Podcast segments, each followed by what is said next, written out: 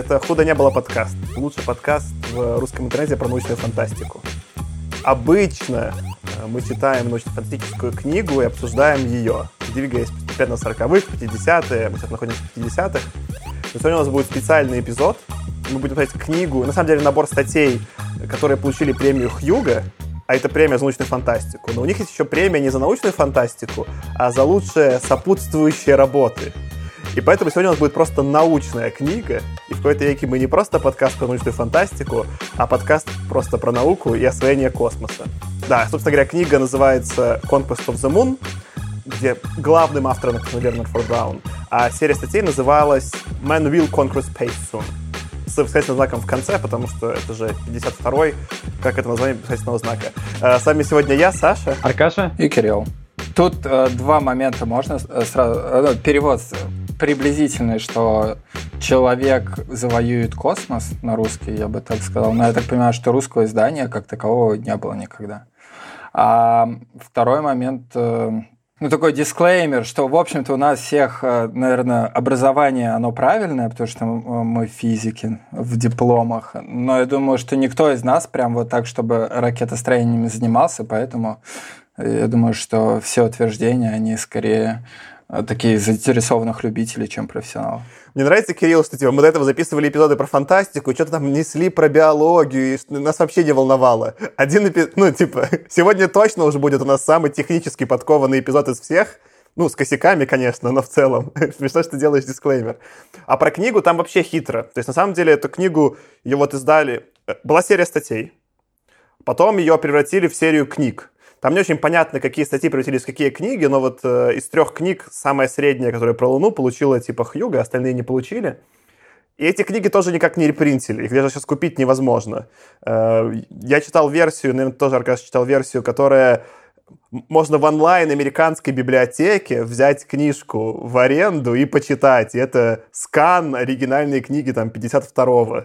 Вот. А сами статьи из этого журнала «Колье» их э, просто по-моему, тоже их, есть такой типа журнал Horizon, и они сделали репринт. Как понимаю, это журнал, э, ну, он в Хьюстоне печатается, это какой-то журнал типа американских, ну, не астронавтов, но какой-то там типа космонавтов, грубо как сказать, не знаю, американцев, которые участвуют в космической программе, да, и вот они сделали просто не всех статей, а части, они их отсканили, а другие, в общем-то, там часть, части статьи найти невозможно. Так что в целом раритет тот еще. Ну и там вообще интересная история у всего вот этого цикла статей, да, потому что началось это все с того, что Вернер фон Браун с командой своей, изначально они написали какой-то вот буквально там на уровне карандашиком на салфетках, набросали какой-то план покорения Марса, но при этом какой-то достаточно, ну, с техническими подробностями. Потом все это расписали вот прям вот уже достаточно точно. После этого Вернер фон Браун написал книгу «Проект Марс. Техническая история», но это был именно научно, фан, научная фантастика, то есть это был science fiction.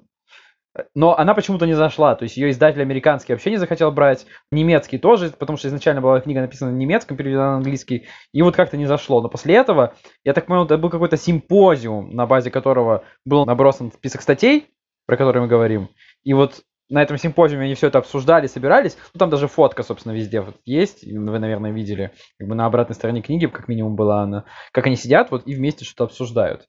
И вот в результате, да, после этого еще и книги были. То есть первый этап был вообще все-таки science fiction.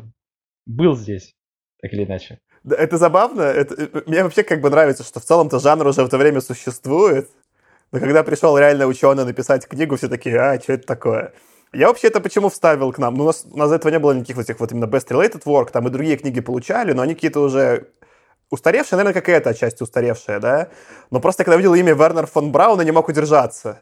Я знал, что это чувак, как бы, ну, я знал, что это был, грубо говоря, немецкий ученый, который сначала строил военные ракеты, условно, там, для Гитлера, да, а потом то ли... Я, сейчас, Кирилл, ты мне поможешь, как человек, заработал его, биог... заботал его биографию, что он просто, ну, типа, в какой-то момент перебрался к американцам и там продолжил строить ракеты. И мне это просто на уровне самой истории, ну, как бы ужасно прикалывает. Я вообще про него узнал, ну, внимание, дисклеймер, сейчас сразу станет понятно, что из нас трех я самый ненаучный. Я про Вернера фон Брауна узнал из комикса Manhattan Projects. Там такой комикс, где ученые воюют с, с друг с другом и с инопланетянами. И строят вместо атомной бомбы порталы, и там, типа, условно, там Эйнштейн стреляет Феймана, Фейман стреляет Оппенгеймера. Это не настоящий сюжет, я не помню, там, там реально просто ученые воюют, и там есть фон Браун, чуть ли там не самый большой из всех мудак, который курит сигары и хочет всех убить. Вот, все. И поэтому, когда я это видел, я не смог удержаться. Но я так понимаю, то, что просто Аркаш сказал, почему я про это вспомнил про симпозиум, я так и не понял. Там как бы очевидно, что у фон Брауна была вот эта как бы адженда, его, его цель продвинуть космическую программу в Америке, чтобы ее стали больше инвестировать. И вот это все были его попытки такой популяризаторской деятельности, и выстрелила попытка с журналом «Колье». Но насколько этот симпозиум был настоящим или фейковым, я и не понял. Возможно, типа, это был просто красивый трюк, ну, потому что так в журнале как будто повод есть печатать. Возможно, просто фон Браун с другими ребятами приписал свои статьи, и они там все сели для фоточки, для колье, что, смотрите, симпозиум. Ну, в принципе, да, если ты с десятком ученых, которые одни из ведущих э, ученых в стране, собрался за обедом, ты технически можешь назвать это симпозиумом. Как бы тебе никто как бы не запретит. Особенно если ты машинистку там попросишь написать какой-нибудь листочек про то, что вот собрались на симпозиум, уважаемые господа там фон Браун и дальше по списку. Поэтому, ну, как бы вполне себе рабочий. Фон Браун, это интересно, что он не просто какой-то, а это именно тот чувак, который придумал Фау-2. То есть то, что он ссылается на ракету В-2 в этом тексте, это Фау-2, та самая ракета, которую просто нацисты пытались э, раздолбать всех британцев во время Второй мировой войны. При этом сам он кажется таким супер устремленным именно в плане полетов на Луну. То есть он изначально он просто хотел вылететь в космос. Он прям с детства этим горел.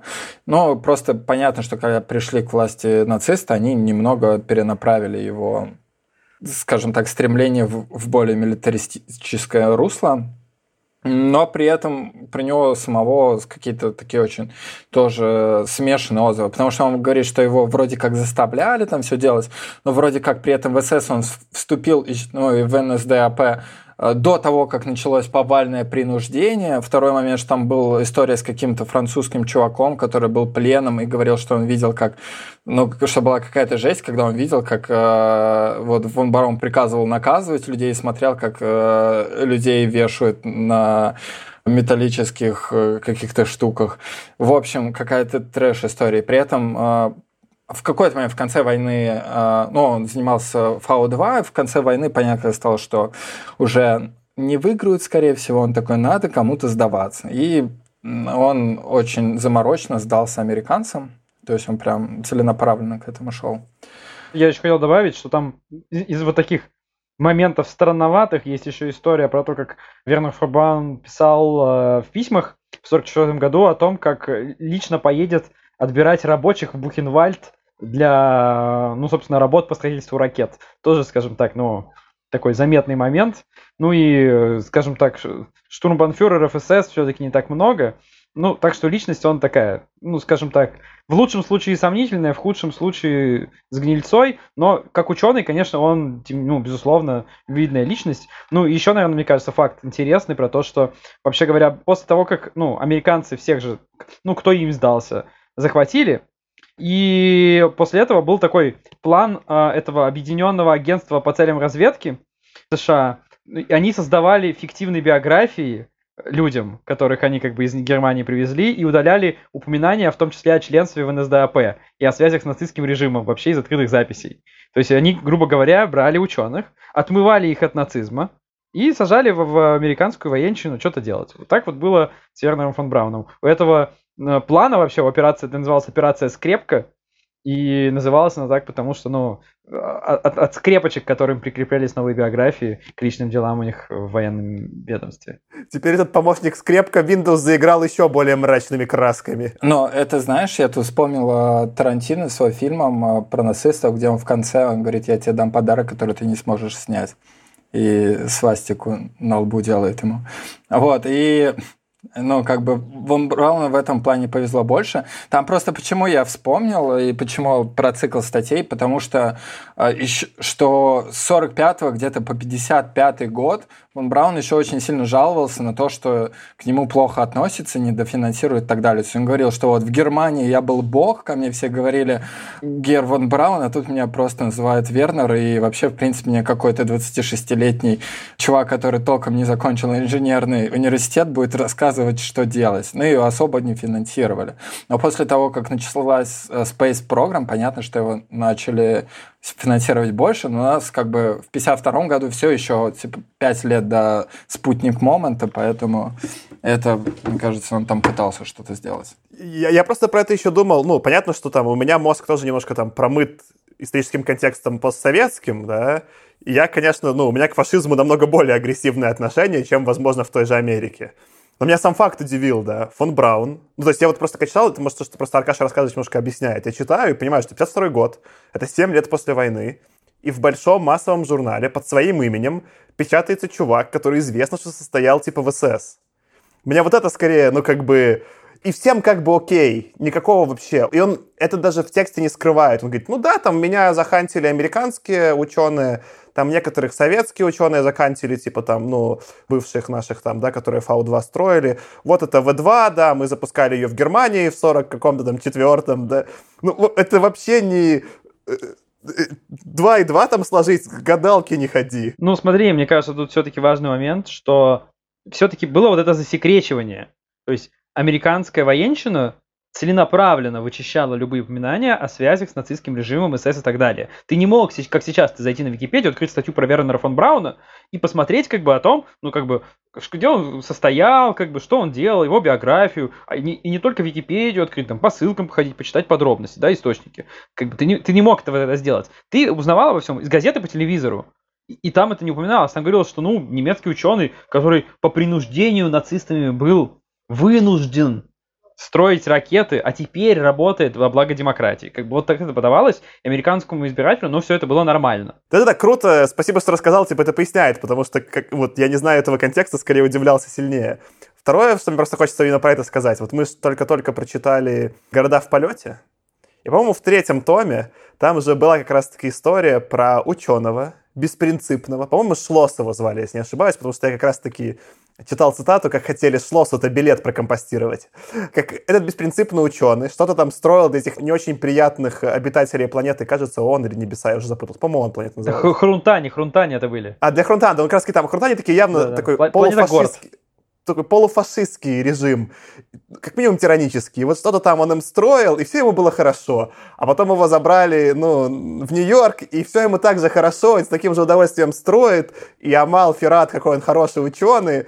И просто как бы даже, даже сам Близ, что писал про него, как, ну, конечно, когда он на Хрунтан работал, он беспринципный, плохой, можно и билет прокомпостировать, а как стал работать на Нью-Йорк, так уже как бы и хороший, и там уже все эти отсылки пропали, и даже сцены в конце есть, по в четвертом томе, где Шлос, Шлос помогает вот, ну, спокойно там заисследовать, как там конца света избежать, и вообще целиком искупает свою вину, можно сказать. Я когда читал вот про Шлоса, это скорее оказалось таким, типа, ну, забавным, ну, что-то такое я знал, что происходило в тот момент, но не понял, что это прям прям один в один фон Браун. Возможно, даже это, ну, типа, даже как бы отсылка к фон Брауну у Блиша. И, и, и ах, Блиш хороший. Тут надо понимать, что не так много было супер сильных ученых в этом деле. И тут надо понимать, что тот же фон Браун все-таки построил Сатурн, на котором американцы ну, на Луну и слетали.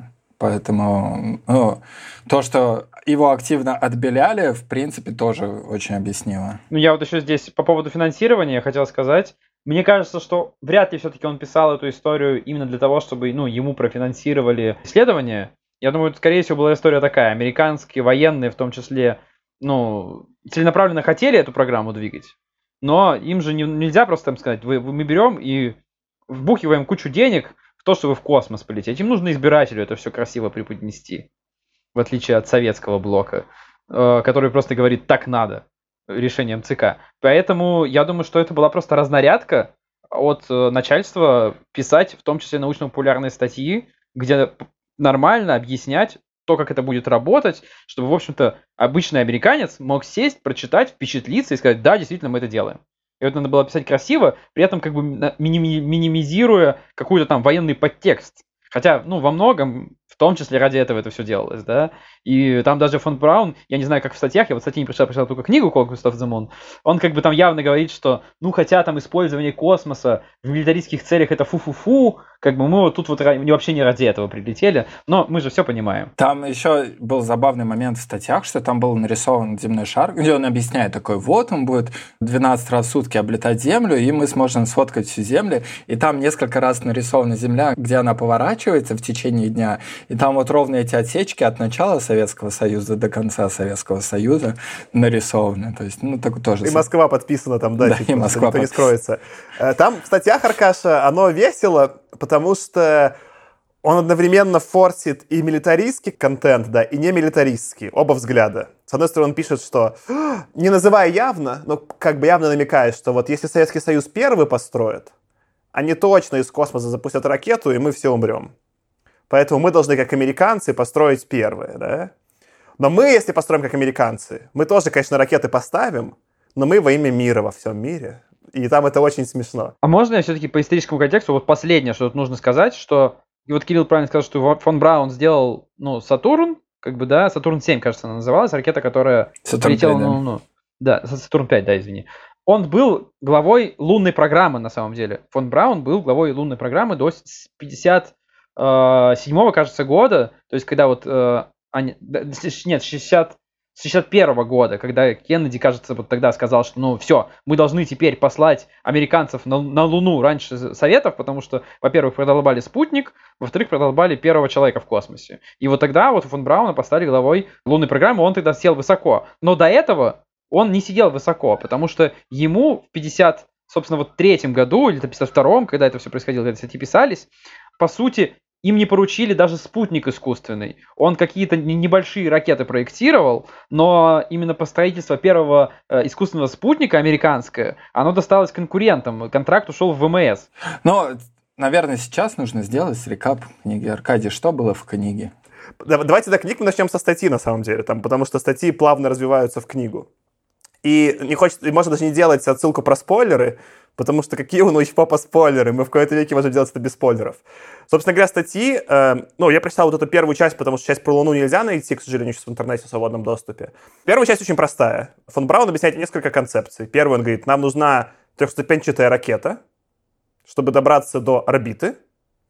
На орбите мы хотим построить космическую станцию.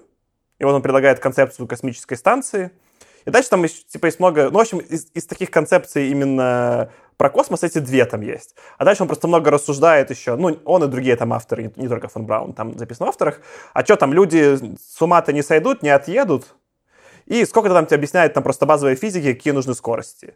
И вот на этом месте он останавливается в статьях. Это в книжке он продолжает идею и рассуждает про то, как, собственно говоря, до Луны добраться. Ну да, то есть в книге он идею про трехступенчатые корабли, вот вообще как данность берет, то есть вот он говорит, да, у нас есть трехступенчатые корабли, а, они так и будут дальше летать, вот эти, мы их сможем переиспользовать. Он говорит о том, что там вторая, вот первая, вторая ступень, которые отваливаются, они будут падать в море, и мы их будем подбирать и заново запускать. А, и говорит, что когда мы так это, ну, сможем их летать, мы построим космическую станцию, ну, она в статьях тоже, так понимаю, есть, да? Типа искусственный спутник, который вот именно полноценная станция, а не, а не маленький спутник. И тогда... Там даже та же самая картинка. На самом деле, часть картинок из статей целиком переехали в книгу, что прикольно. Да, после этого он говорит что? Он говорит то, что для того, чтобы построить для полноценной большой миссии на Луну корабли, это будет вообще как архидорого, если мы их будем запускать с э, поверхности Земли.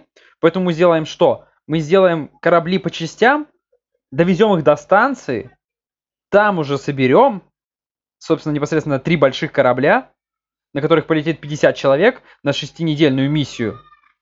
И вот тогда мы уже на этих кораблях, поскольку он уже летит со скоростью 15 или 16 тысяч миль в час, нужно разогнать всего лишь до 20. А в космосе разогнать, ну, это уже как бы легче легкого. Чуть-чуть как бы там газуешь и все. Ну, не чуть-чуть, конечно, но это точно проще, чем от Земли оторваться.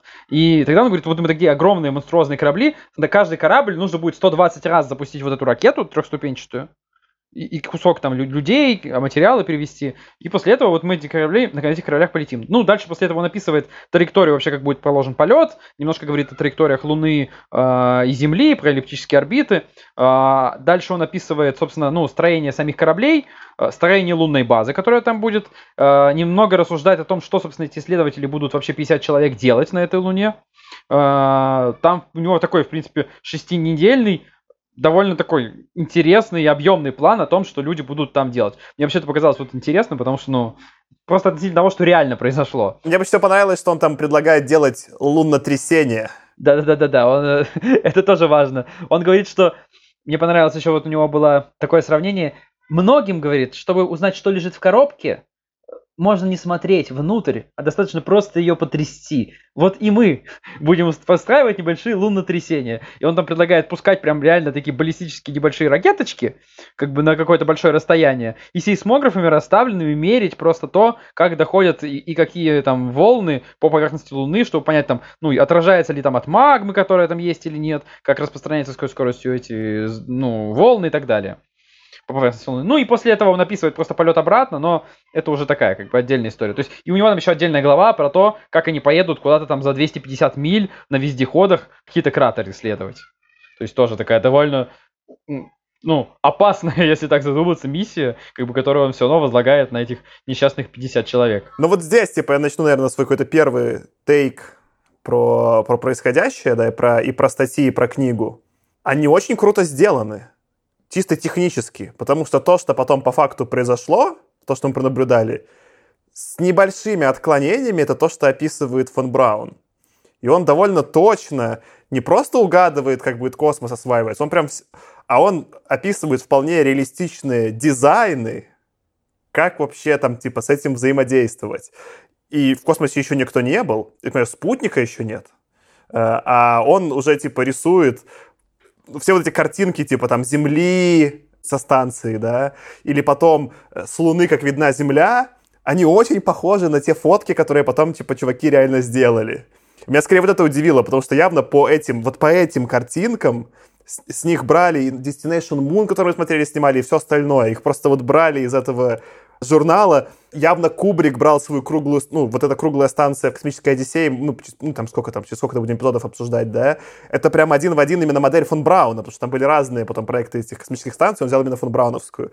И в этом смысле, вот то, что ты, Маркаш, начал описывать, что э, пускай теперь была в пропаганде, но это была очень хорошо сделанная пропаганда. Она очень понятно объясняет, еще она была, ну, продуманная. Ну, в смысле, что это не просто был какой-то bullshit, а это то, что по факту потом и случилось я вот это читаю, скорее такой удивлялся, что прикольно, что ну просто какой-то журнал, журнал Колье называется, господи, это как, не знаю, это Космополитен, ну, наверное, Колье это лучше, чем Космополитен, но Колье это прям, ну, Колье по-английски означает Колье, это какой-то чуть ли не дамский журнал, да, когда в нем вот такое публикуется, у меня какой-то просто был очень сильный разрыв шаблона, что так вообще произошло.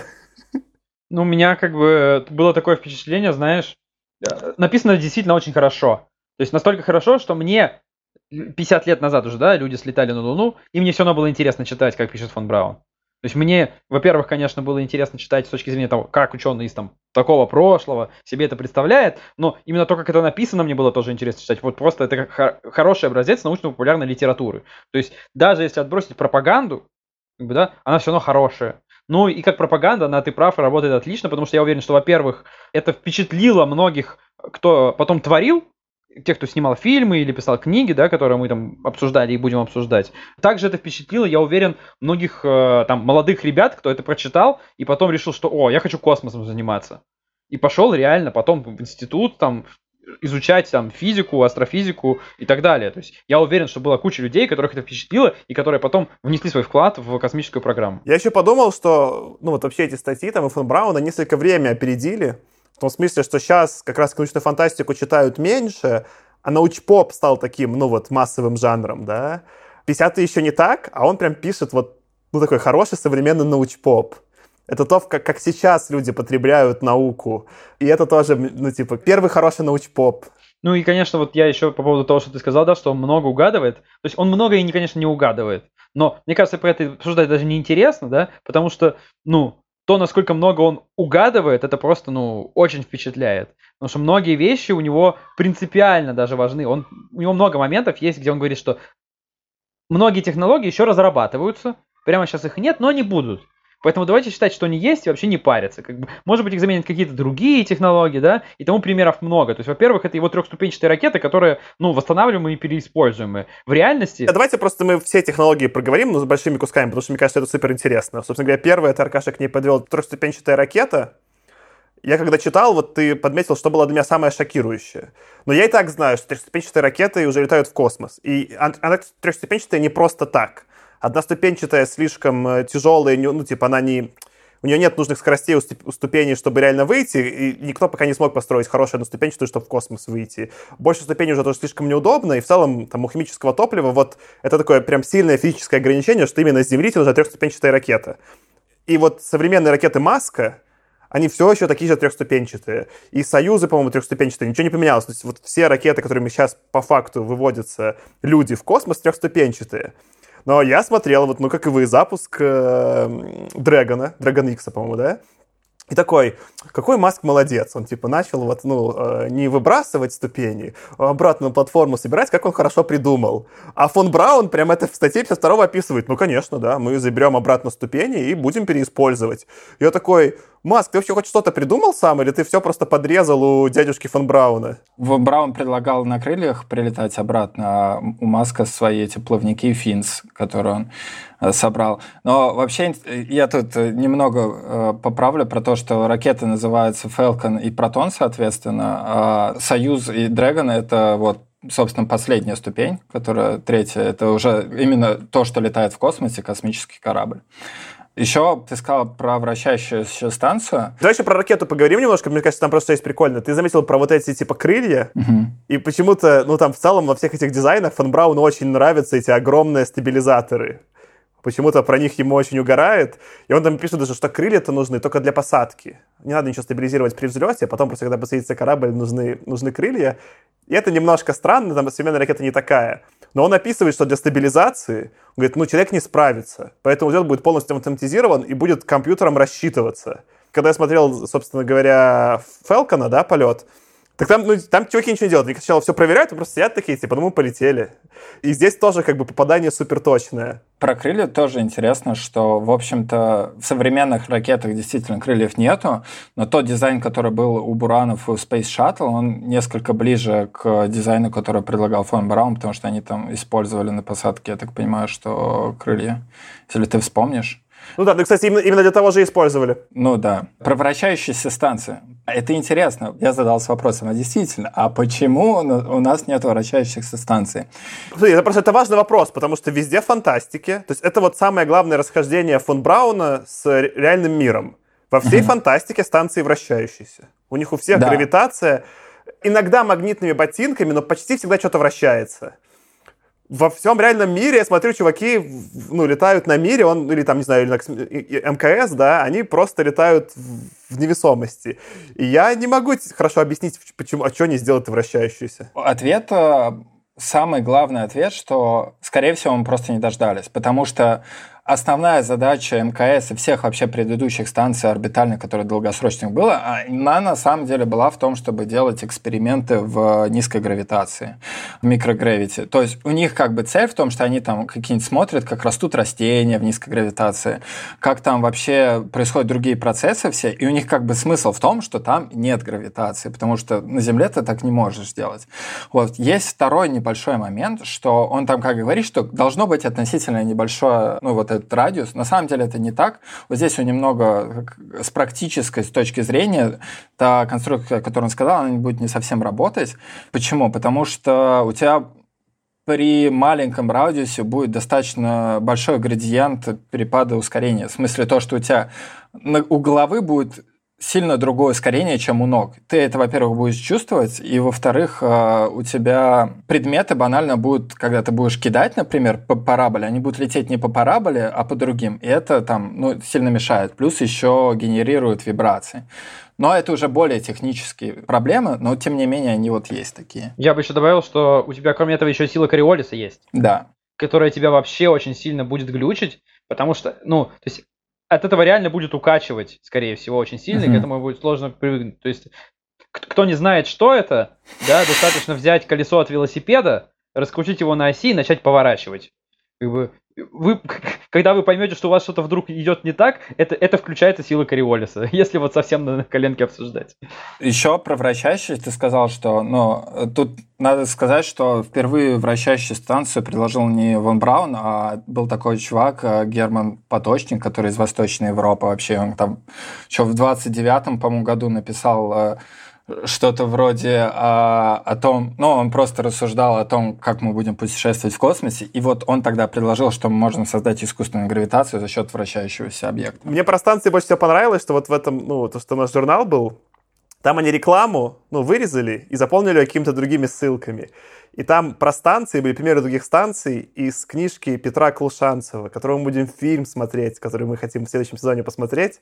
Он еще и книжку нарисовал, типа, со станциями. И забавно, что вот мы его еще почитаем. Посмотрим. Я еще хочу, хочу добавить к тому, что Кирилл сказал, что мы просто не дождались. Вероятно, это правда, потому что фон Браун, как я понял, строит свои рассуждения многие на том, что мы сможем сделать э, вот эти вот трехступенчатые переиспользуемые ступени ракеты, и за счет этого запуски будут ну, стоить относительно немного. Тогда как бы мы сможем и огромную станцию построить, достаточно большую, и а, большие корабли запустить на орбиту, там собрать, как бы, и, и полететь на Луну, а потом и на Марс. Но все это действуется в допущении, что станет запускаться относительно недорого. И как бы в большой вес туда перевозить. Вот для того, чтобы сделать просто вращающуюся станцию, нужно сделать там ну, достаточно, видимо, много просто на высоконагруженных запусков. Если это делается только для того, чтобы космонавты чувствовали себя комфортно, ну, кажется, что это просто, ну, слишком большая, как бы, цена, да, и я подозреваю, что просто поэтому этого не сделали. Просто потому что это реальности, ну, не очень нужно. А еще, как бы, просто для понимания масштабов, да, то есть он там, не, не знаю, как в статьях, но в книге он пишет, сколько будет стоить вся миссия на Луну. И вся миссия на Луну включающая в себя построение, я еще раз подчеркну, да, трех кораблей, для каждого из них нужно 120 полнонагруженных запусков на орбиту к станции, да, и каждый корабль, он высотой на 9 футов выше статуи свободы, чтобы вы понимали масштабы. И вот это вот, вот это вот все с запуском, с командой, как бы с обеспечением всего-всего-всего, он говорит, будет стоить где-то 4 миллиарда долларов. То есть в пересчете на сегодняшние деньги это, ну, 40 миллиардов долларов. Это все равно выглядит как-то, ну, недооценено, просто потому что запускаться, запускаться в, просто даже на орбиту это довольно дорого. А еще и на Луну слетать это вообще какие-то безумные деньги. В статьях он тоже говорит про 4 миллиарда, у него там просто все заканчивается, я вспомнил, там еще типа, он просто предлагает вокруг Луны облететь, на этом остановиться. Но он говорит тоже, 4 миллиарда, у него это какая-то стандартная, видимо, цифра для всего. Ну да, он говорит, что это X2 от Manhattan Project. Мне было еще интересно, э, насколько разойдется оценка с фактическим. Это как всем project менеджерам интересно по факту это оценить. Так вот, вся лунная программа обошлась США, я так понимаю, в 28 миллиардов или в 280 на сегодняшний день, что на самом деле меньше, чем я ожидал, потому что э, все 60-е было ощущение, у меня такое, что практически США работала на эту программу, а на самом деле деньги не такие большие. Потому что сейчас, например, расходы американского военного бюджета 800 миллиардов ежегодно. То есть, в общем-то, это тоже интересная мысль, что если бы США, например, тратила 20% своего военного бюджета на космические запуски, то станция на Луне у американцев бы уже была, и там жили бы там тысячи людей, в общем-то скорее всего. И все эти трехступенчатые ракеты бы вполне себе собирали в космосе корабли. Но он, кстати, в принципе, эту тоже логику проводит, говорит, что это вот такая небольшая доля нам нужна на космического бюджета, в смысле военного бюджета, что вообще забавно оценить масштаб военного бюджета Америки. Мне еще там про ракеты вот что понравилось. Он мало того, что описывает, что вот можно ступени приземлять, чтобы переиспользовать. Он говорит, ну, в принципе, пока это дорого, но потом можно будет использовать ракеты для того, чтобы, ну, э, субконтинентально летать по планете Земля. Ну, в смысле, не знаю, там из Лос-Анджелеса в Нью-Йорк долететь просто по, по быренькому за час. Я про эту мысль тоже от Маска услышал, когда он презентовал свою ракету, которую хочет на Марс лететь. Я такой думал, что, о, какая хорошая идея. Тоже есть, короче, у фон Брауна. А э, со станцией э, одно было расхождение, по сути, с там, современной реальностью. Там нет никаких шлюзов. Ну, смотри, там есть шлюзы, но там не то, чтобы корабль стыкуется, там такие, типа, он их такси называл, космическое такси. Там были вот на станции маленькие кораблики, которые подлетали к третьей ступени, которая вышла, в нее в скафандриках перебирались люди, и в них уже катались обратно на станцию. Что-то мне показалось, да, ну что вроде как все решили, что проще шлюзы делать сейчас, и отказались от концепции этих космических такси. Еще там, кстати, был интересный момент, что он описывает э, и делает на этом упор, что мы будем на Луну летать два этапа. То есть собирать на орбите и оттуда лететь. И как мы знаем все, это было не так. То есть Сатурн летел напрямую на, на Луну и так далее. И я, в общем-то, думал, почему, почему это же так. И мне кажется, мой ответ, который я придумал, что просто в ситуации, когда у тебя космическая гонка, тебе но нет времени то, что аккуратно на орбите собирать, там все делать. Проще построить здоровенную ракету, запустить, и, может быть, она попадет куда надо. Он немножко про эту гонку, кстати, в самих статьях упоминает. Там почему-то вот он рассуждает, что есть важные моменты. Он говорит, первое важно спутник первый запустить, который мы знаем, что американцы не запустят. Вот почему-то он это несколько раз акцентирует в статье, что это очень важно, да. Потом вот важно все-таки людей вывести на орбиту. Это вот самое важное, да. А потом важно на Луну высадиться. Забавно, что это в целом и стало, ну, такими вот широко известными этапами этой космической гонки. Их уже форсит в 52 году Фан Браун. Я уж не знаю, типа, то ли так все думали другие, что так это важно, то ли он, он просто и он транслирует, или он их такой первый озвучил, и все решили, ну да, нормально, давайте так и соревноваться. Мне кажется, это была разнарядка тоже от руководства уже как бы какого-то околовоенного и вообще политического. И поэтому, ну, то есть для политического руководства Америке это было важно, поэтому это, он это, это транслирует, ну, в общем-то, в научпопе, который, скорее всего, ему явно рекомендовали писать. А еще, мне кажется, вот я, Кирилл, с тобой согласен, в условиях космической гонки не просто как бы важно, ну, то есть нет времени собираться на орбите, да, мне кажется, еще в условиях космической гонки они просто отказались от важнейшей части, про которую пишет фон Браун, от научного исследования глубокого Луны.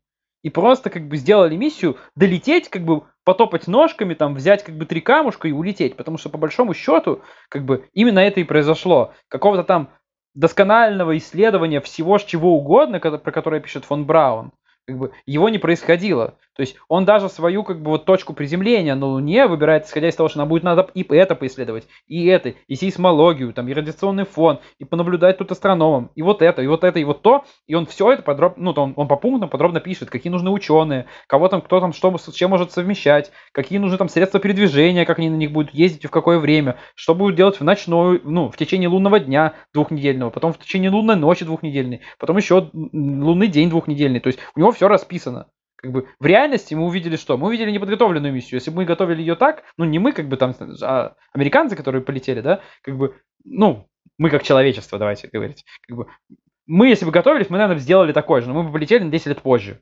А тут, как бы, надо было просто долететь. Как бы, и чтобы просто долететь, мы построили один маленький лунный модуль, как бы, прилетели, приземлились, как бы, вылетели и полетели дальше. Ну, что, кстати, интересно, как бы, что, мне кажется, он не подумал, а мог подумать, это то, что для полета же, в принципе, можно действительно на лунной орбите оставить какую-то часть, не обязательно все сажать на Луну. То есть, по факту, э, Аполлон-11, да, они же, ну, там один, у них один из астронавтов, троих, которые летали, оставался на орбите Луны. Он на Луну не всаживался в лунном модуле. Он как бы, ну, вот, ту часть, которая как бы с остальным топливом, на котором они летели до Земли обратно, он на лунной орбите их ждал. Вот фон Браун про это не подумал, вот это я подумал, ну, единственное, что, наверное, он не догадался из того, что в реальности было использовано. Это же была шутка про то, что вот этот третий человек это самая плохая работа в мире, потому что ты прилетаешь, во-первых, до Луны, у тебя остается там типа 200 метров, но ты не высаживаешься сначала. Во-вторых, у тебя шансом больше 50% два твоих братана не возвращаются, и дальше ты трое суток летишь один, короче, на землю и думаешь, что ты их подставил. Вот. Такая вот работа. Еще твоего имени никто не помнит. Потому да, что кстати, я помню вот Армстронга и Олдрина. И Олдрина, а кто третий был ну, это печальная работа, короче. Но Майкл Коллинз, я посмотрел, да. Ну, вы сейчас про это сказали. Не то, чтобы про это фон Браун не подумал. Мне кажется, что просто... Э, я так это себе представил, что как будто есть просто какие-то слои, да? То есть, ну, типа, у тебя вот сложно выйти на орбиту, а потом ты думаешь, как добраться до той орбиты, сколько там покрутиться, высадиться или нет, и как вернуться. У тебя как бы переменные все время одни и те же. Меняются технологии.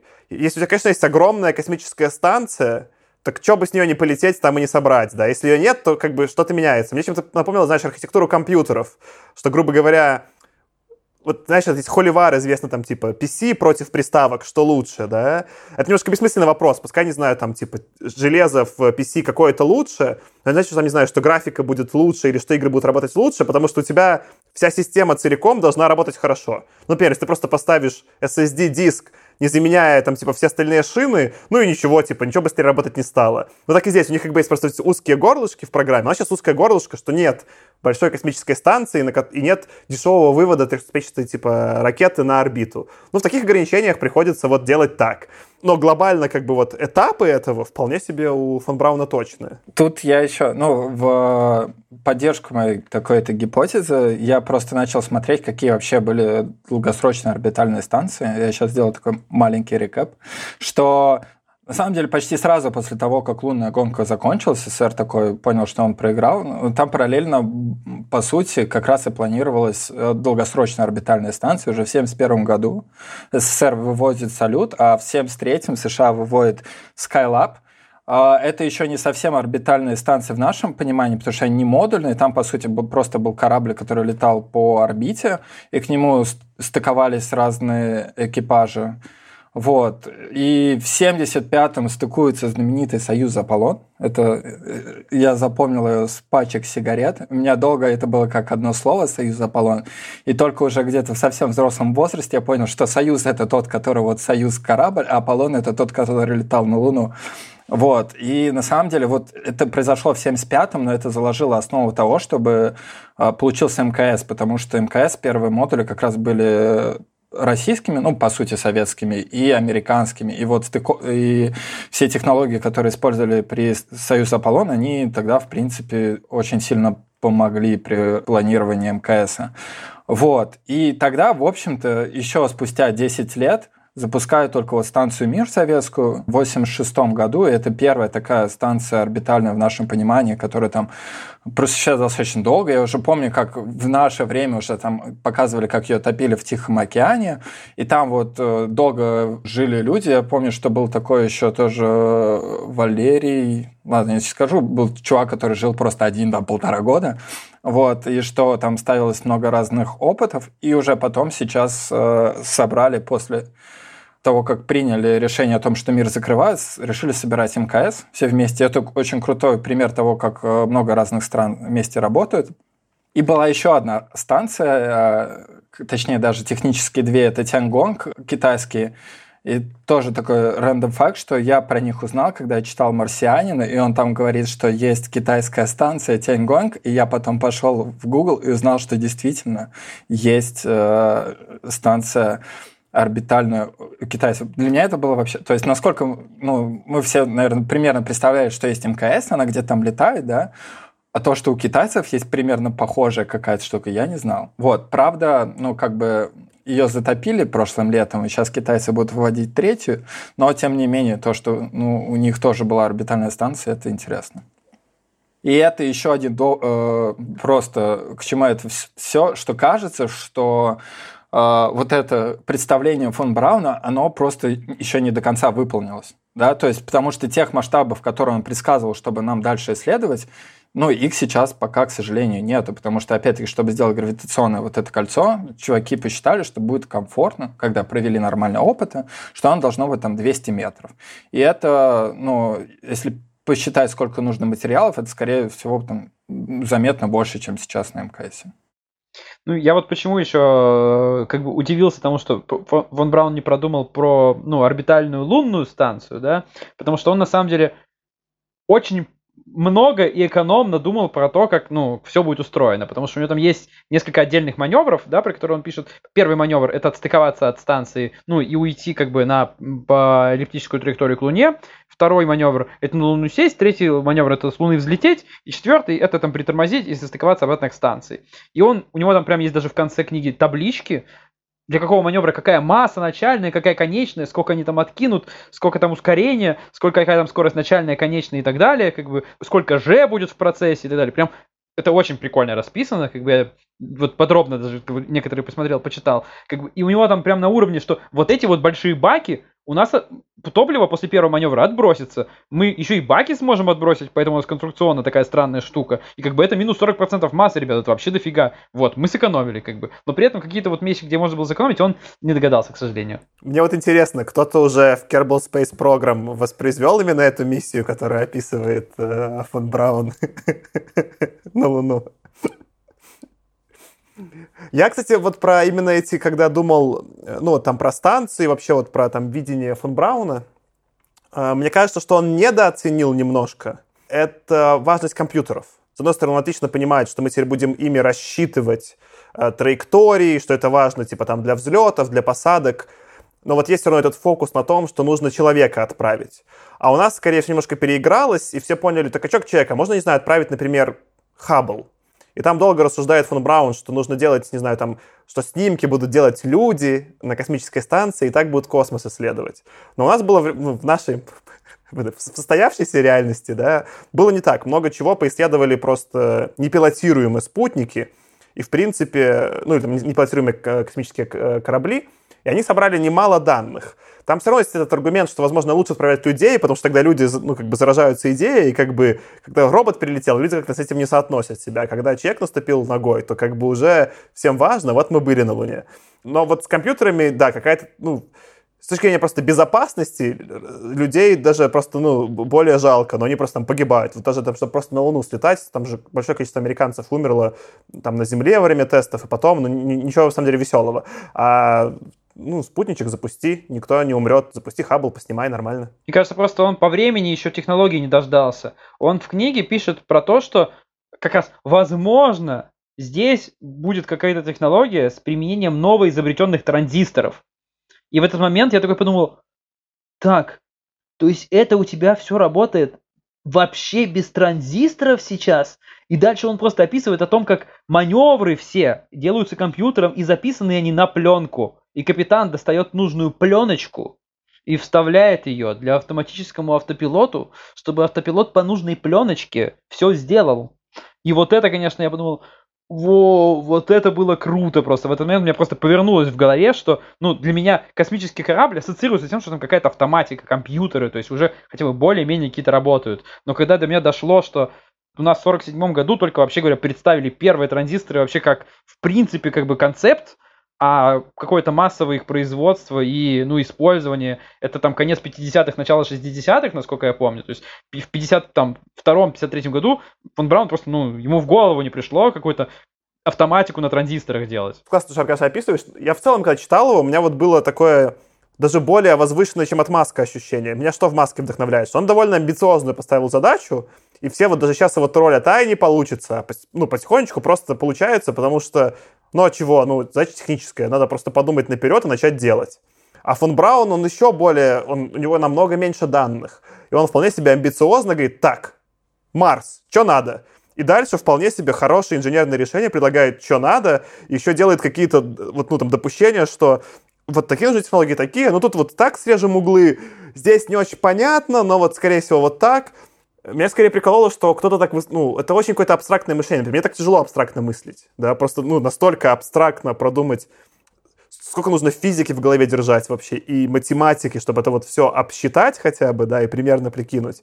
Это какое-то очень просто вдохновляющее, что он такой, ну, да, ну, пускай не только он, пускай глобально там все он и космическая программа вместе это придумали, да, там ну, много людей. Все равно это круто, просто проект такой очень амбициозный, но при этом вполне себе людьми реализованный, это что-то такое вдохновляющее. Я вот еще хочу один пример привести именно про технологии, интересно меня впечатлил. Он нам говорит о том, что мы энергию для какого-то работы там станции и так далее, ну, надо от Солнца получать, потому что, ну, странно не использовать энергию Солнца, когда она в прямой доступности есть. Но солнечных батарей у него еще нет, он даже как бы, ну, представления не имеет, что так можно. И вот он говорит, что мы будем делать? Ну, возьмем параболическое зеркало, фокус ртути нальем, ртуть у нас будет испаряться, как бы крутить турбинку, и как бы все будет эффективно работать. Говорит, ну да, говорит, КПД хреновый, как бы нужно большое зеркало, которое, в принципе, может там метеорчиками как-то побиться или еще как-то, ну, будем беречь, как бы. Ну, какие у нас, говорит, варианты есть? Можно термопару впилять, впилить, как бы, и, ну, один, одну сторону закрывать от солнышка, другую не закрывать. Из такой термопары сделать такую термосваю зигзагом.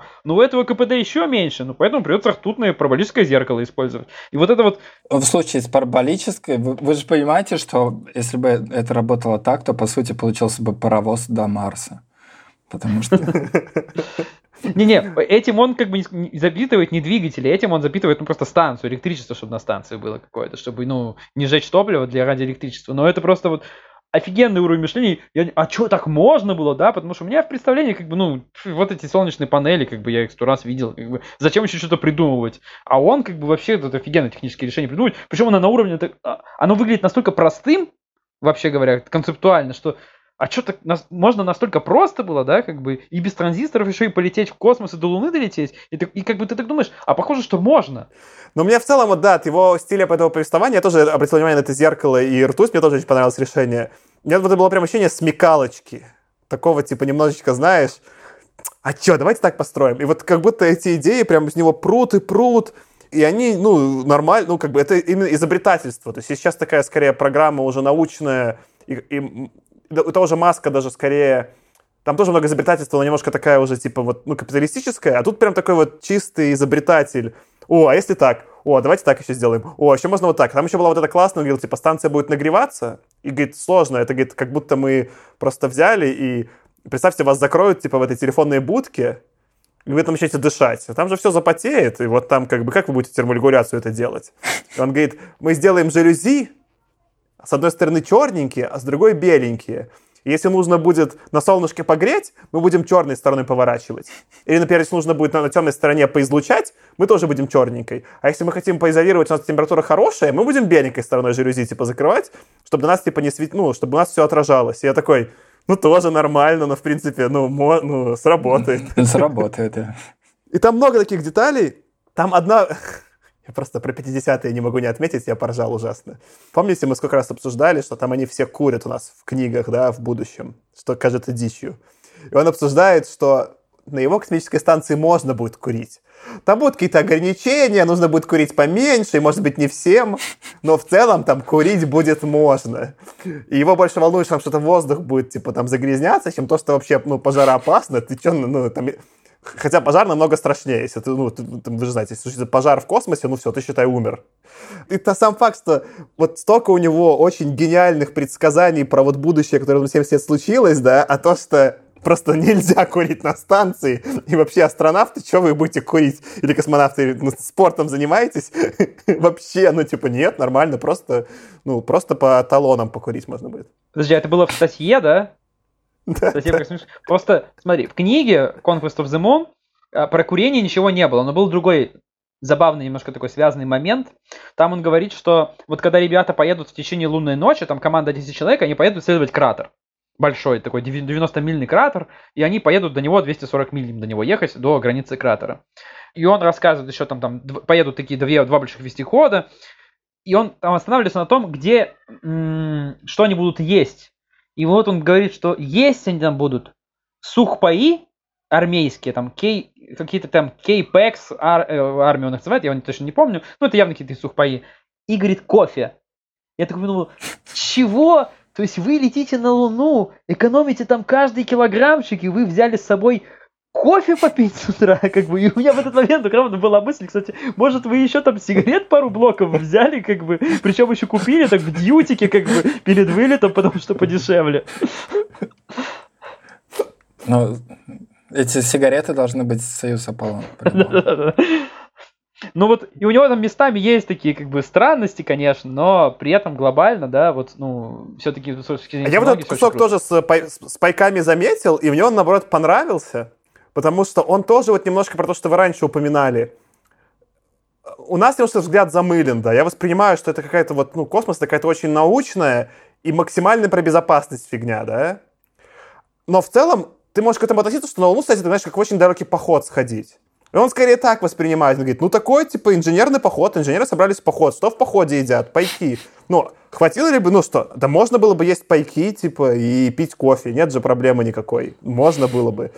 А кофе что вести? Они же так и так, Аркаша, воду отвезли, что кофе там ну, растворимый сделали, вода и так же есть, нет же проблемы. И, и вот это его такое просто... Он до, полететь в космос что-то по, по факту супер стрёмное, а он прям до обыденности сводит. Такой типа, ну да, а что, сели, поехали на этом, ну, кофейку там выпили, нормально. Пиш говорит, ну да, там пить в космосе неудобно, ну просто, ну что, говорит, ну так-то там невесомость, да, вы не сможете пить.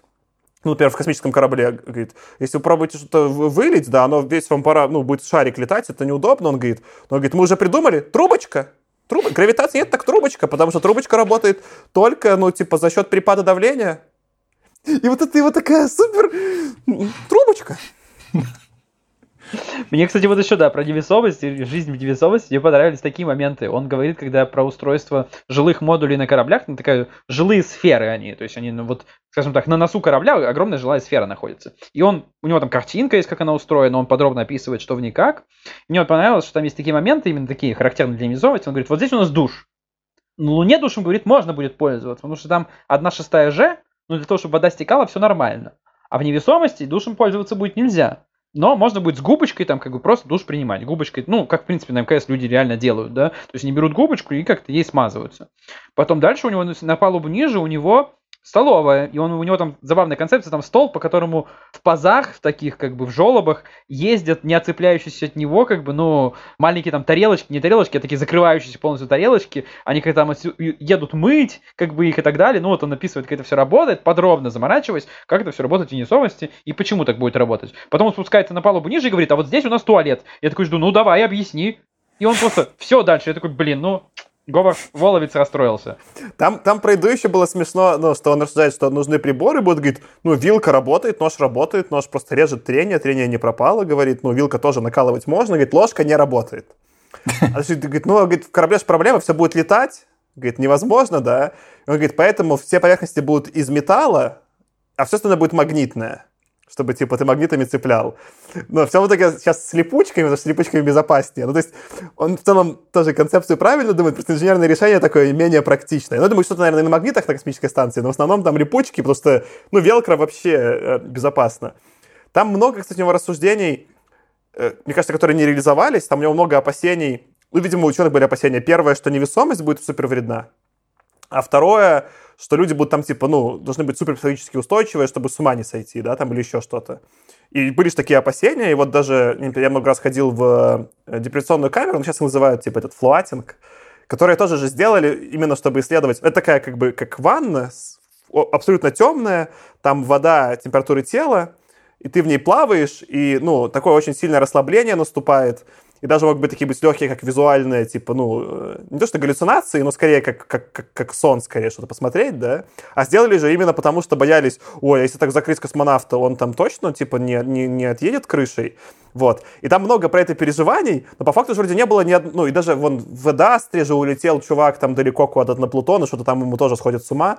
Но, по-моему, уже не, ну, все космонавты, не, не было ни разу вообще проблемы с космонавтами все летали, ну, в смысле, никто никогда ни, ни с кем даже не подрался, ну, в смысле, э, это вообще не реализовалось, э, проблема, ну, нет такой, ну, в смысле, понятно, что это психический стресс, но, в общем, ничего такого, люди собрались и довольно оказались э, адаптируемые. Что меня, типа, больше позабавило, ну, но при этом такой, как бы, про такой страх и я могу подумать, потому что я когда представлю, ой, меня закроют в маленьком пространстве, мне не нравится, да? А про что он написывает, про что я не подумал, но это забавно. Он говорит, блин, на самом деле непонятно, можно ли будет невесомости спать. Говорит, так-то не проблема, там, ну, липучками прикрепишься, лишь бы не летало, потому что это проблема, если будешь летать. Там, или в там такую трубку залезешь, грубо говоря, с одеялком внутри укутанную, да? Говорит, но непонятно, а вдруг в невесомости уснуть невозможно? И он говорит, тогда просто мы сделаем сильные липучки и будем тебя одеялом приклеивать к кровати, чтобы тебе казалось, что ты типа лежишь. Ну, про сон забавно, а вот про психологический, как бы, ну, стресс какой-то, мне кажется, это еще следствие того, что, ну, сейчас космонавтов мало. Их же все равно очень мало людей, которые летали в космос. И э, те, кто летят, они, по сути, продукт огромной физической и психологической подготовки к процессу. И очень многие на этом этапе отсеиваются, и кто-то, я уверен, я не, не знаю статистику, но я уверен, что много кто отсеивается именно в плане каких-то ну, возможностей вот переносить такой психологический стресс. Я думаю, что это все может очень сильно поменяться, если мы все-таки там перейдем, скажем так, в эпоху ни много ни мало космического туризма, когда нас там Маск э, или там Virgin или кто там только нас не собирался, или Amazon там начнет реально коммерческих туристов прям вот так вот возить на денек-другой в космос, мы еще, возможно, словим какие-нибудь эффекты на неподготовленных людях, которых мы не ожидаем. Но как бы все возможно. Может быть, действительно ты прав, и никаких эффектов нет, будет только вау. Да-да, слушай, массово-то эффекты могут случиться, но, но именно в Эдастере там как бы космонавт, ну вот, для подготовленного военного летчика оказалось никакой проблемы нет вообще. Ну, в смысле, да, да, даже базовые, в смысле, ну, собрались, поработали, да, условия странные. Там скорее проблема, вот это хорошо описывает фон Браун, что в невесомости, ну, он говорит, первый укачивать будет, там наверняка тебя сразу поначалу укачивает. Он говорит, типа, что ориентироваться будет сложно. Типа, что ты очень, ты очень опираешься на свой вестибулярный аппарат, чтобы понимать, где что находится. И я когда смотрел там тоже видео с астронавтами, они говорят, что тебе прям приходится очень долго и муторно прям переучиваться, чтобы брать правильно что у тебя все время неправильная, типа, оценка ну, у тебя, типа, эволюция, и твое, там, не знаю, сколько там, все время жизни на Земле обучила тебя, что ты тянешь руку вот так, и хватается вот так. А потом, хопа, все поменялось. И там вот есть этот э, период адаптации, когда очень сложно предмет поймать нелепо, нужно как ребенку вот прям учиться заново всем этим движениям. Интересно, а есть VR уже, где ты такой, как будто в невесомости, такой ручками? Да, есть несколько VR-игр в космосе, но, как ты понимаешь, без ну, если ты не играешь на нем в самолете, который в свободном этом, ну, падении, да, то эффект погружения не полный. Там в статьях, что мне понравилось, ну, там, в целом, они явно политизированы и связаны с военной программой. Из такого, скорее, не смешного, там есть вот эта проблема, мы, по-моему, даже в книгах встречали. Он говорит, что вот как только построит кто-то эту первую станцию, туда можно будет ядерные боеголовки поставить, и оттуда можно будет поразить любую цель. Соответственно, первый, кто такое сделал, у него там преимущество всех уничтожить, да? Там явно намекают, что сделают советы, ну, как мне кажется, там по тексту совета не написано, но, господи, там не то, чтобы есть какая-то альтернатива. Они говорят, вот сейчас такое время нестабильное, где много вражды между странами. И что-то я читаю, какая в 52 году там, ну, в смысле, Вторая мировая закончилась, какая там уже вражда. Ну, хотя, может, в 52 году есть еще как бы ощущение, что война вот только что была, не знаю. Может, это не к Советскому Союзу отсылка. И дальше просто какая логика? Он говорит, что ну, а мы, американцы, мирные люди. Он говорит несколько раз, что говорит, что мы должны построить эту станцию, Потому что, ну, мы, типа, as the most peaceful nation, как, типа, самая мирная нация, как вот мы такого-то не делаем. И так-то почти все большие войны в, ну, вот, начиная с Второй мировой, американцы развязали. И вот этот вообще разгон, что они говорят именно про военную часть, и что они нет, они-то ученые, но вот нам нужно как самым э, мирным захватить космос, меня немножко прям... Ах, я все-таки вот в этом смысле продукт ну, может, не советской, но вот, ну, восточной системы, мне прям подгорало. Ага, самые мирные. Что-то там в Ираке не очень мирно все получилось. Мне показалось, что как раз именно в книге, в книге политических моментов, ну я уже об этом говорил, их практически не было. То есть он там не Советский Союз, насколько я помню, не упоминает вообще ни разу. Не говорит ничего про там как бы явное использование военных целях. То есть он вот, я как раз, единственная фраза, или там может быть это два раза всплывало, про то, что вот в военных целях это использовать все фу-фу-фу. Мы здесь как бы не ради этого собрались, мы здесь ради как бы ну научного э, прогресса. И в целом как бы да, если отбросить контекст, в котором все это происходит, да, как бы и вот FAU2 и, и все такое прочее, да, если посмотреть на это просто вот со стороны как бы вот просто какой-то ученый пишет книгу, то это выглядит окей, потому что действительно он там очень много рассуждает, про науку, он именно про научные исследования там пишет, и, ну, я как читатель это, это купил. То есть это действительно там чувствуется, что он так думает. Забавно, насколько по сравнению с этим статьи политизированы, там прям явно Советский Союз упоминается. И там даже в конце есть как будто типа вопросы, ответы для читателей. И там есть, есть ли у других стран преимущества. И он там дальше рассуждает, что там, например, у Америки там больше диверсифицированная экономика, что плюс, ну там у Советского Союза там что-то другое, говорит, ну вот вроде они просто что просто раньше начали, но у них вот есть, типа, этот, э, грубо говоря, там, железный занавес, поэтому мы не знаем, что конкретно они сделали, а мы не можем свою программу скрывать, и там про это прям отдельное рассуждение. Мне вот еще в статье понравилось. Там в статье есть одна, ну, по сути, набор же статей, там одна есть прям отдельно рассуждающая, что с законами делать. Он говорит, все хотят это вот себе землю на Луне или еще что-то. А делать-то что, говорит? Как вообще с этим жить? Потому что нет же прецедентов. И он предлагает, что, в общем, довольно э, прикольно использовать. Он говорит, что на самом деле были прецеденты, и это были законы, когда, ну, когда, когда осваивали, открывали, типа, новые земли, и когда потом ввели морские, типа, законы, что есть вот эти вот, э, ну, как это называется? Нейтральные воды. Нейтральные воды. И он предлагает ввести что-то такое в космосе, что, типа, весь космос — это одна большая нейтральная вода, и говорит, если там вдруг какой-то, кажется, космический корабль без какого-либо флага страны, то это, конечно, пират. Там прям так по тексту написано. Я подумал, что... То есть, прикинь, Аркаш, если мы построим ракету и выведем что-то на орбиту без флага, то мы станем космическими пиратами. Звучит круто. Ну, кстати, мне очень понравилось, как он одну из статей э, заканчивал про то, что э, мол, мы устремимся к старейшему и самому большому из человеческих рубежей к небесам самим. То есть такая отсылочка романтическая. Ну да, конец книги у меня тоже такой воодушевляющий. Я вот еще здесь не совсем про политическую тему, но про различия между странами.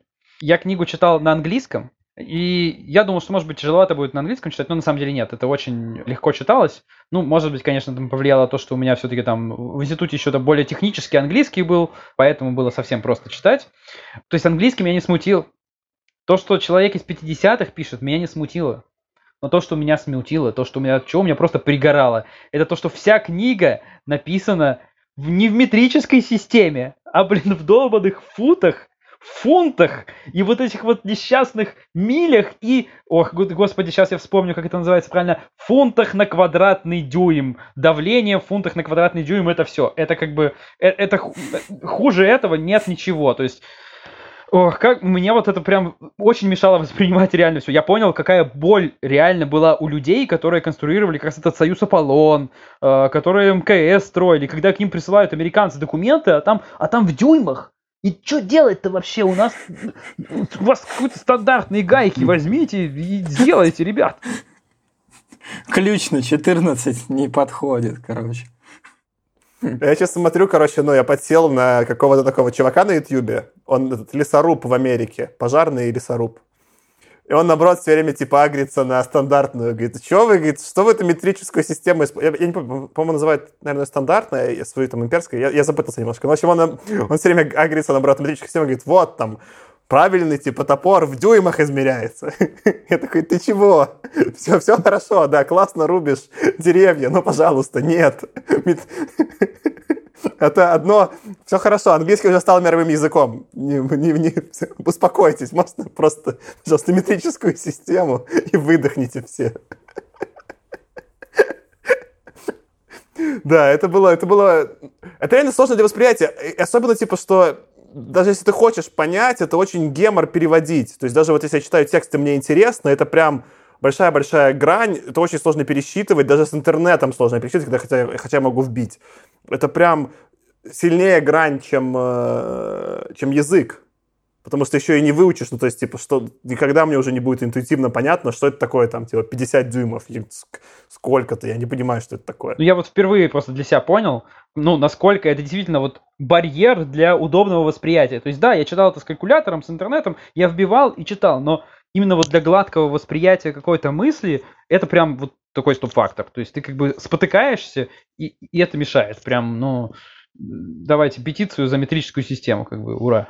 Пускай, пускай эта имперская система станет новой латынью. А я, кстати, не помню, имперская, по-моему, это, это имперская это что-то английское, то есть там есть же английский. Не, ну имперская это как раз это, фунты, это, фунты вот это. Да, вот. это а есть метрическая имперская, они две. Да, все. Ну это же англичане-то и привезли в Америку, ну кто, кто же это привез, ну. Кто любил фунты? Слушайте, классный выпуск получился. Мне нравится, что поговорили про науку. Давайте, наверное, последние мысли и итоги попробуем подвести. Я очень рад, что я почитал. Я понял, что в целом мне, ну, у меня такие, мой личный инсайт, я понял, что мне в целом, в целом мне научпоп не нравится. И я в целом вот с вами этот подкаст сделал про научную фантастику, потому что мне кажется, что именно мне интереснее, когда литература совмещается с физикой, да, с какой-то, чтобы донести идеи. Э, как вот, если бы это просто был научпоп, научпоп, не написанный фон Брауном и не написанный в 52 году, мне было бы скучновато. В этом смысле я немножко я отстал от времени, да. Мне фантастика интереснее научпопа.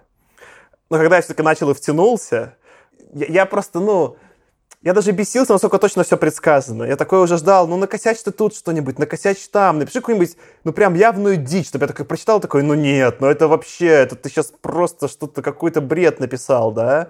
Но нет, там очень, э, это, это вот прям, ну, чертежи будущей программы. Что-то поменяется, но в целом по этим чертежам мы построили. И это какое-то было очень странное чувство. Вот просто все, мы много чего читали, каких-то вот книг, которые прям устарели, да, в которых вот эти, тут физика не так оказалось, тут не так, вот тут просто антураж весь поменялся, да, а здесь, несмотря на, ну, ой, чуть-чуть смешные у них просто костюмчики на станции, но если на это закрыть глаза, это абсолютно актуально в 2020-м запусками Маска. Все, что изменилось, просто он логотип НАСА 80-х взял, а не 52-го. На 52-м еще нет, наверное, НАСА, да? И вот э, я какой-то, в какой-то момент из этого, из этого какой-то совсем другой вид кайфа поймал. Это было не как книги вот фантастики читать, это был какой-то кайф.